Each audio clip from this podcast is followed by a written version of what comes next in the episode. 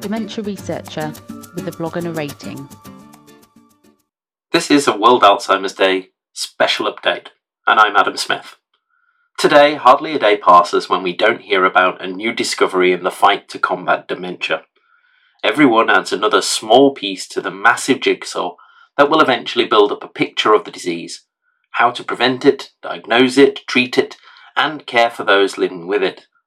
For World Alzheimer's Day, we asked our staff bloggers to share what they think have been the biggest discoveries in their field of research in the last twelve months, and what they think will be the hot topics in the coming year. We also wanted to share some fantastic news from Race Against Dementia, who are bringing four more experts to solve the puzzle. Our first update comes from Doctor Clarissa Glebel, Research Fellow from the University of Liverpool.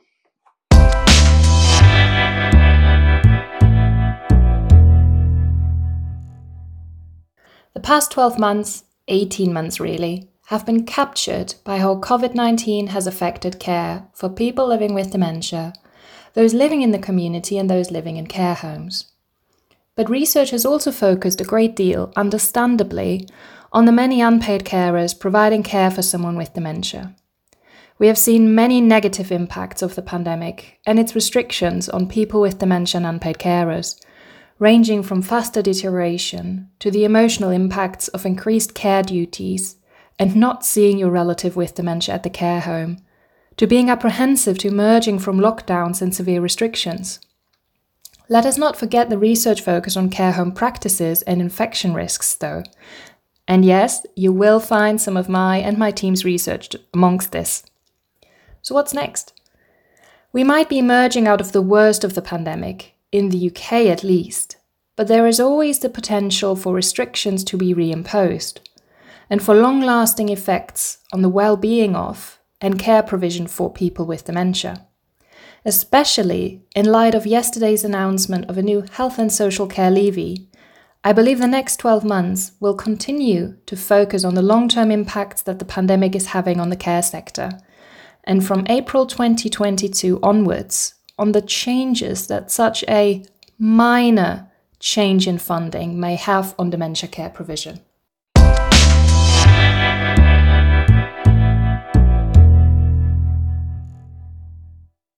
The last year really has put a spotlight on dementia care. Our next update comes from Beth Hare, PhD student from the University of Sheffield.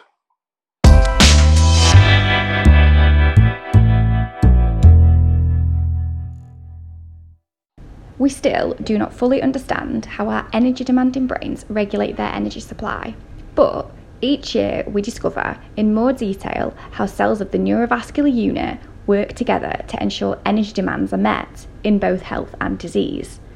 Over the past year or so, the field has gained a more detailed understanding of the role of parasites within our brains and the roles these cells may play in brain diseases that lead to dementia. Parasites, a type of mural cell, wrap around small vessels of the brain, including capillaries, precapillary arterioles and postcapillary venules. Accumulating evidence suggests that these cells may play many important roles within our brains, including the development and maintenance of the blood-brain barrier, regulation of blood flow to the brain, as well as playing a role in the clearance of waste from our brains. Many studies suggest that in Alzheimer's disease, parasite loss occurs, which can lead to the breakdown of the blood-brain barrier, impair the clearance of amyloid beta, which may ultimately result in cognitive dysfunction.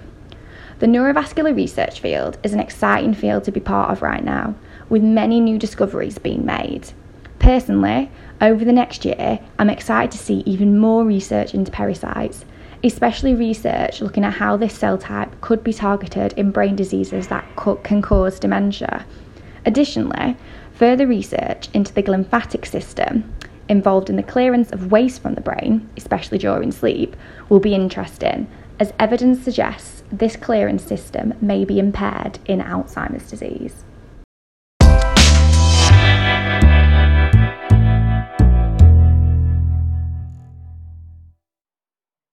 Parasites really sound fascinating. Our next update comes from Felicity Slocum, PhD student from Loughborough University.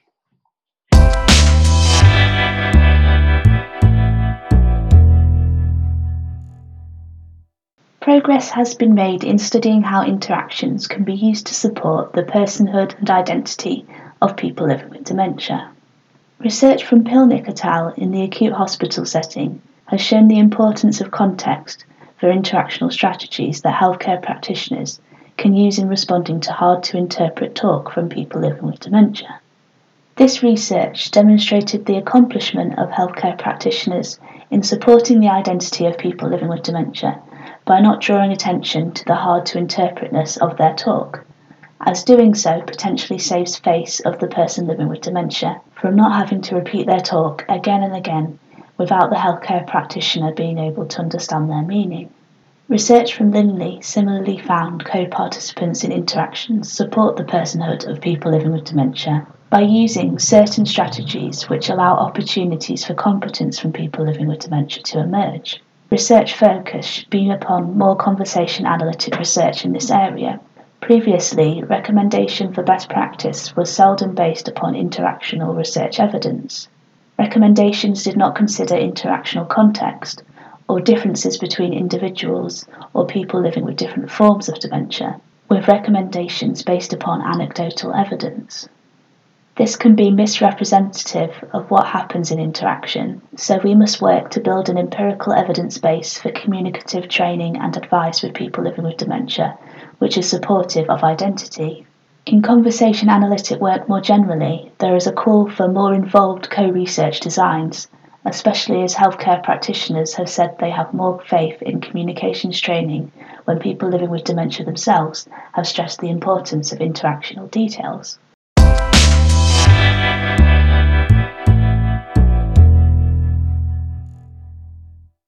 I feel like I've read so much on conversation analysis in the last year, it's such a fascinating topic. Our next update comes from Hannah Hussain, a PhD student from the University of Sheffield.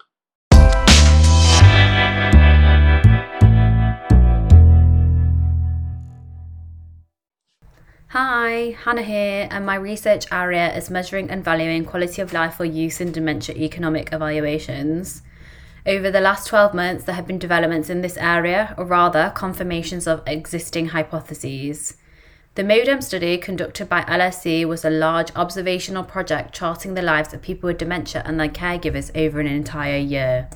The publications from this project are super interesting and are continuing to be released, so definitely check it out. Why this project was particularly exciting for researchers in my area is literally in the name, whereby MODEM was short for Modelling Outcome and Cost Impacts of Interventions for Dementia. In twenty twenty, the MODEM project team published an analyses paper of cross-sectional data from the study. Here the data of three hundred seven people with all stages of dementia and their caregivers was explored. They had completed a range of instruments assessing outcomes such as cognition, quality of life, burden, and behavioural symptoms. The data was subjected to various fancy statistical tests, and it was found that disease severity, as measured by cognition via M M S E, was not significantly associated with quality of life of people with dementia or the caregiver, particularly for self-reported quality of life. Overall, the data showed that actually, severity of dementia is not associated with lower quality of life. This finding has been shown in other recent studies and may in fact be contributing to a culture change in the research. If the goal of treatments is to improve quality of life, then perhaps using measures of cognition as a marker of treatment success is outdated, particularly in economic models where utilities are assigned to health states. If these health states are defined by cognition, which has traditionally been the case, and cognition does not align with quality of life, then are we really capturing the right thing?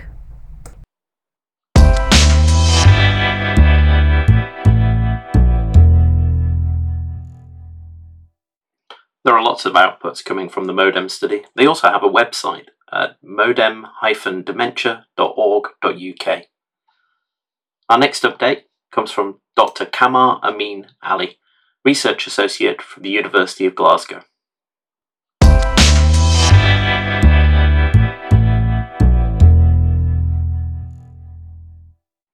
My research area is focused on understanding the link between traumatic brain injury, or T B I, and the degenerative brain diseases which lead to dementia. This includes repetitive head injuries, which contact sport athletes might sustain as a result of multiple concussions or repeated heading of a football, for example. Recently, there has been an increase in media focus specifically on the issue of dementia in football, highlighting the need for better understanding of neurodegenerative disease risk in former athletes. A significant paper published in the last twelve months by the Field Study, which looked at football's influence on lifelong health and dementia risk, showed that the risk of neurodegenerative disease differed by field position. Defenders were found to be at five times greater risk, but goalkeepers were found to be at no significantly greater risk compared to the general population. In addition, the paper also reported the longer the career length, the greater the risk of neurodegenerative disease. The progress made by the Field Study has resulted in policy changes made by the football associations of Scotland, England and Northern Ireland, who have restricted heading in youth football as a precautionary measure. Progress over the next twelve months should look to minimise the risk of dementia-related neurodegenerative disease in former professional athletes, with potential further changes needing to be made, which may include further heading restrictions and guidelines, and improve concussion education and concussion protocols.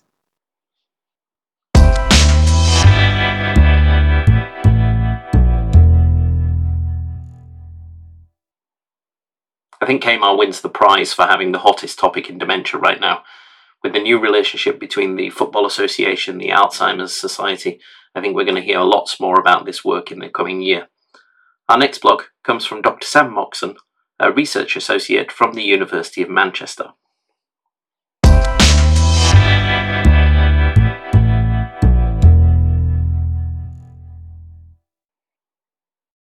I've been challenged to reflect on what I think has progressed most in my field in the last twelve months and where I think the focus should be going forward. My field's a bit of a strange one. It's not neuroscience, medicine or pure biology. It's more of a marrying of engineering and biomedical science. I work in biomaterials. Essentially, I apply naturally occurring materials to create tissue-like environments to grow cells in. It's a field that's always had a big part to play in orthopaedic medicine, but over the last twelve months, I think a lot of progress has been made in spreading the word about biomaterials to dementia researchers. It's not a field that many dementia groups were particularly aware of, and I think senior figures have done a great job of connecting with dementia researchers and vice versa. It's the perfect marrying, an engineering mindset meeting with biological expertise to tackle the issue of dementia from an entirely new angle.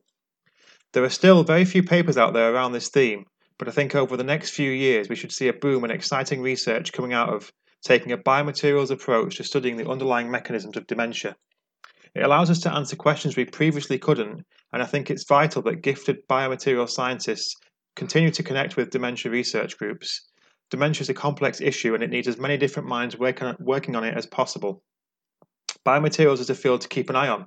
I don't think it will be long before we see a groundbreaking study published with a collaboration between a dementia research group and a biomaterials group. Definitely watch this space.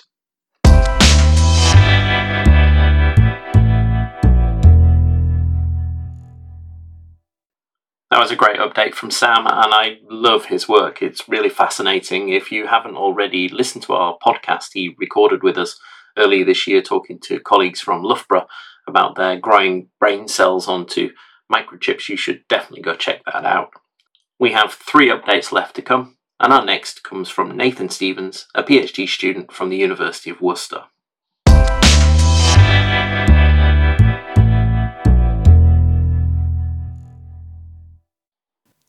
Well, in the last twelve months, all that springs to mind is COVID nineteen and the disproportionate impact the pandemic has had on a population that already experienced so much injustice by the way things are done in everyday life. But there are positive effects that have developed from conditions of pandemic policy, and what I've seen in the eight months working on the Worcestershire Meeting Centres project is that meeting centres, along with other forms of voluntary and community sector support, have quickly adapted and adapted well.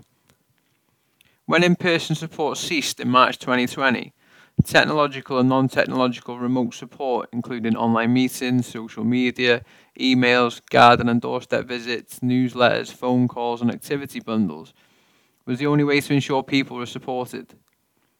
It is not only the delivery of support that developed, but people living with dementia and carers quickly developed technological skills too, which has fast-tracked efforts to combat digital exclusion in the older populations. Also, more people have been able to access support due to the availability and flexibility of remote methods. While for many nothing trumps a cup of tea and a slice of cake with several of your friends, generally remote support has been well received by people, and many community-based supports such as meeting centres are offering or planning to offer blended approaches, incorporating in-person and remote provision to optimise person and family-centred support and remove barriers to access and support for underrepresented groups. Staying at home may reduce the risk present from the virus, and some forms of remote support are effective. However, as evidence shows, it can lead to a multitude of serious problems. It is imperative that as we enter the winter, government do not scaremonger older people and society and force them to live in isolation, but instead invest in the adult social care system so that vital community-based support is implemented, sustained and scaled up. However, there are challenges here too, such as how do we ensure investment leads to increased access and quality of community services, with many providers not routinely collecting data or monitoring of performance. Answering these questions will ensure that the availability of effective support that is absolutely necessary for people to live well isn't described as patchy or a postcode lottery, but instead uniform and equitable.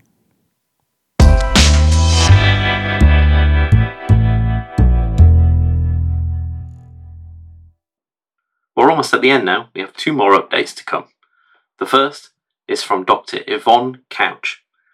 Yvonne is an A I U K Research Fellow from the University of Oxford.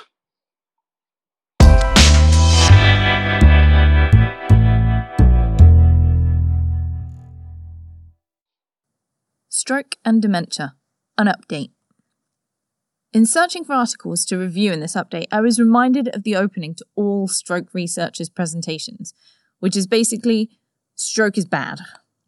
Stroke is bad to the point that I know one researcher who shut his lab after a relative had a stroke because he realised how little he could do. However, the reality is that mild stroke isn't actually that bad. Don't get me wrong, it's still not good, but the chances of survivability have gone way up, and with them, so have all the post-stroke complications, like cognitive impairment. Now here's the problem. I have around three hundred words, and apparently everything cures or improves stroke outcomes. And I mean everything. Computer gaming, transcranial magnetic stimulation, tai chi, occupational therapy, exercise, and that's just in people. We've not even got into the obscure extract of guava juice studies in mice. So I'm going to go over the three hundred, just a warning. Now, what could potentially be taken away from these studies is that what a lot of these patients need is just a bit of input. In the same way that the big back pain studies showed that if you spend ten minutes more in the clinic with the patient, they report better outcomes. Here it could be that simply the act of interaction with stroke patients is beneficial. So rather than find specific studies which I think have pushed the field forward, I found a few big reviews of the field which I think improve our understanding. We'll work through from basic stroke treatment to cognitive impairment. The first is a meta-analysis of the use of tenecteplase in large vessel occlusion. The main clot-busting drug used in stroke at the present time is alteplase, whereas tenecteplase is more commonly used for cardiac ischemia. The benefits of tenecteplase are largely associated with its longer half-life, which mean it could be given as a bolus.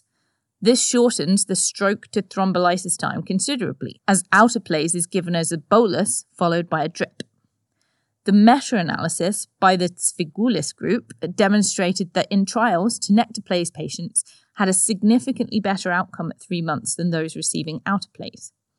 The similar side effect profile, improved half-life, and decreased cost of tenecteplase make it an appealing drug for acute stroke. The next study I think is important. I take no credit for finding. It was sent to me by a friend, and I would never have found it on my own because it's to do with imaging. Beasel's group published a large review of pooled data in Lancet Neurology, demonstrating that there are specific locations within the brain that strongly predict post-stroke cognitive impairment. Specifically, the left frontotemporal region, right parietal region, and the left thalamus. The utility of this information will only become apparent when the knowledge is combined with novel thrombolytic therapies. Could we use better drugs like tenecteplase to save more of the brain including these regions, and thus reduce post-stroke cognitive impairment. The final study I think is important is Terry Quinn's meta-analysis of cholinesterase inhibitors, because it highlights the importance of reviewing large amounts of literature to produce robust negative findings. It demonstrates that cholinesterase inhibitors, widely used in dementia, were largely ineffective in vascular dementia. This is likely due to the different mechanistic underpinnings of cell death in the two diseases, but by highlighting the paucity of therapy available, Quinn and colleagues have potentially stimulated researchers to approach vascular dementia differently. Overall, what these reviews underscore is the enormity of the field, the fact that it is occasionally important to pause and take stock, to review all the major contributions in context, and to come away with something more than just stroke is bad.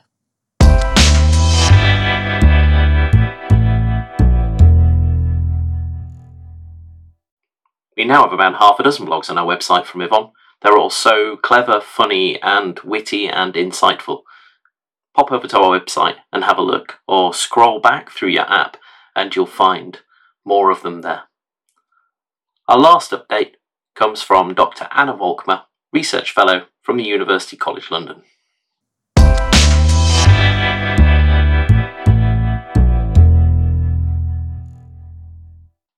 It is known that communication difficulties carry a high disease burden and are often the primary cause of relationship breakdown.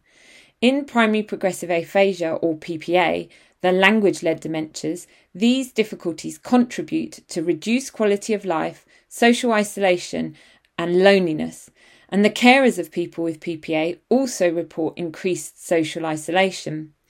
Intervention research has tried to address this issue over the last twelve months by focusing less on outcomes related to the disease impairment, for example, the number of words a person can say, and much more on the functional day-to-day conversation that people have, or discourse as we often call it. To date, many of the interventions for P P A and other dementias have been informed by practice-based knowledge held by specialists in the field. Sharing this knowledge is paramount and is as valuable to informing care as the reporting of gold standard randomised controlled trials. Two particular pieces of work stand out to me this year, including the work undertaken by Mahendra et al., who have described a palliative approach to the management of people with P P A, which also supports the need for us to review and revise how we measure outcomes when we work with this client group. Currently under review is a consensus study on best practice principles for speech and language therapists or pathologists working with people with P P A. This was an international study bringing together clinical academic speech and language therapists to bri- provide guidance for clinical practitioners working in this field. This really demonstrates the movement in this area of research towards larger collaborative studies.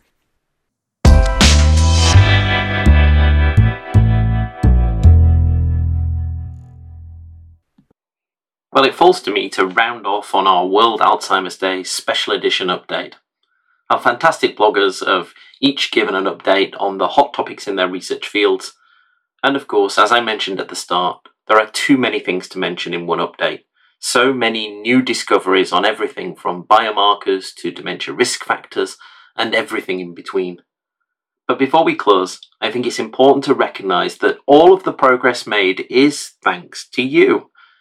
Your drive and passion and dedication is at the heart of these discoveries, and when partnered with people living with the disease and their carers, you are stronger and able to deliver the much-needed discoveries everyone hopes for. Here at Dementia Researcher, we're working hard to provide the support you need to keep you in the field and to attract new people to join you. We recognise that being a researcher has a whole range of challenges, so we hope to make your life a little bit easier.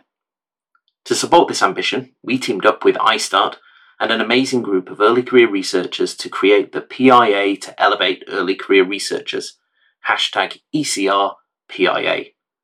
Right now, we're doing the largest ever survey of dementia researchers to better understand what's being done well and the challenges you face.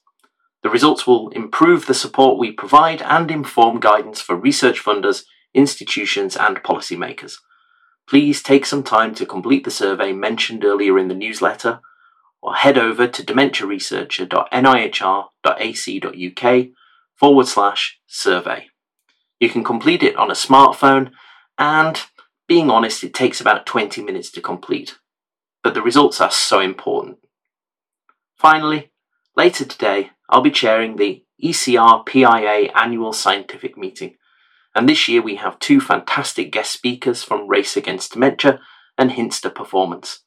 Doctor Penny Moyle and Dan Sims will share their work on instilling Formula One motorsport approach and attitude into dementia research, exploring how researchers can benefit from the same performance coaching given to athletes and Formula One drivers, considering everything from attitude to diet and exercise, and how coaching and mentoring can bring fantastic benefits. You can register for that using the link below. It starts at two p.m. British summer time. And if you missed it today, don't worry. It'll be available on Catch Up. Thank you all again for listening, and good luck in the coming year. Thank you for listening. Join the Dementia Research bloggers and share your own views.